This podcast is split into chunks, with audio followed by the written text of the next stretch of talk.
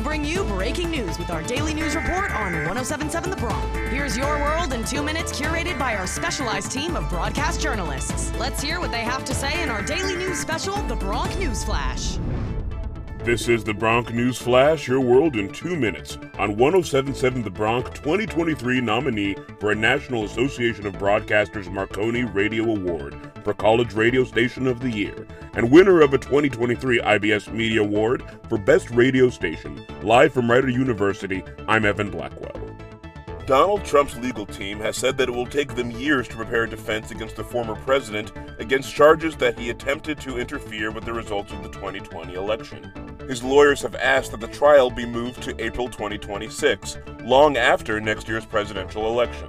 This move has been widely condemned by Trump's critics. Similarly, Trump's former lawyer, Rudy Giuliani, who was charged alongside Trump this Monday in Georgia, has asked if the case could be moved to federal court. Here's Giuliani federal defense for me is I was acting as counsel to the President of the United States. All my actions were as his lawyer. He asked me to be his lawyer.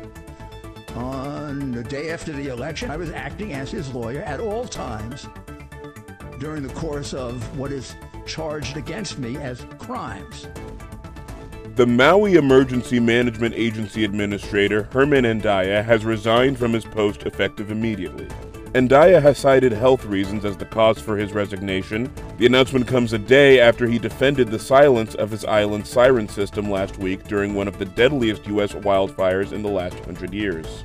Maui County officials have announced that they are planning to put someone in the position immediately.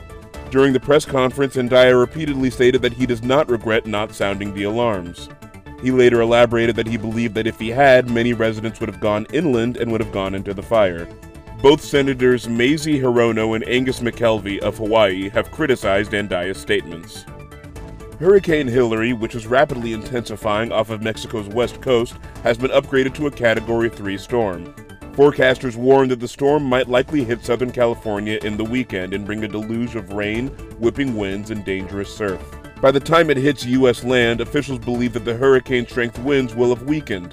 However, there's still a good chance that tropical storm force winds will hit the Southland, a region that hasn't seen a similar event since 1939. The National Weather Service has warned that heavy rainfall is expected, especially in mountain and desert areas.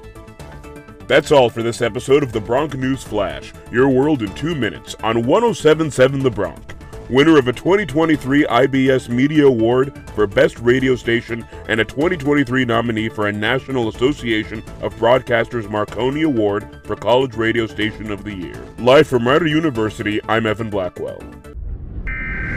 Thanks for tuning in to the Bronc News Flash on 1077 The Bronc, your daily update for on campus, local, national, and international news. Want to stay up to date? Check out the Bronc News Flash on demand on all your favorite podcasting platforms or 1077thebronc.com slash newsflash. Now back to the biggest hits and best variety on 1077 The Bronc.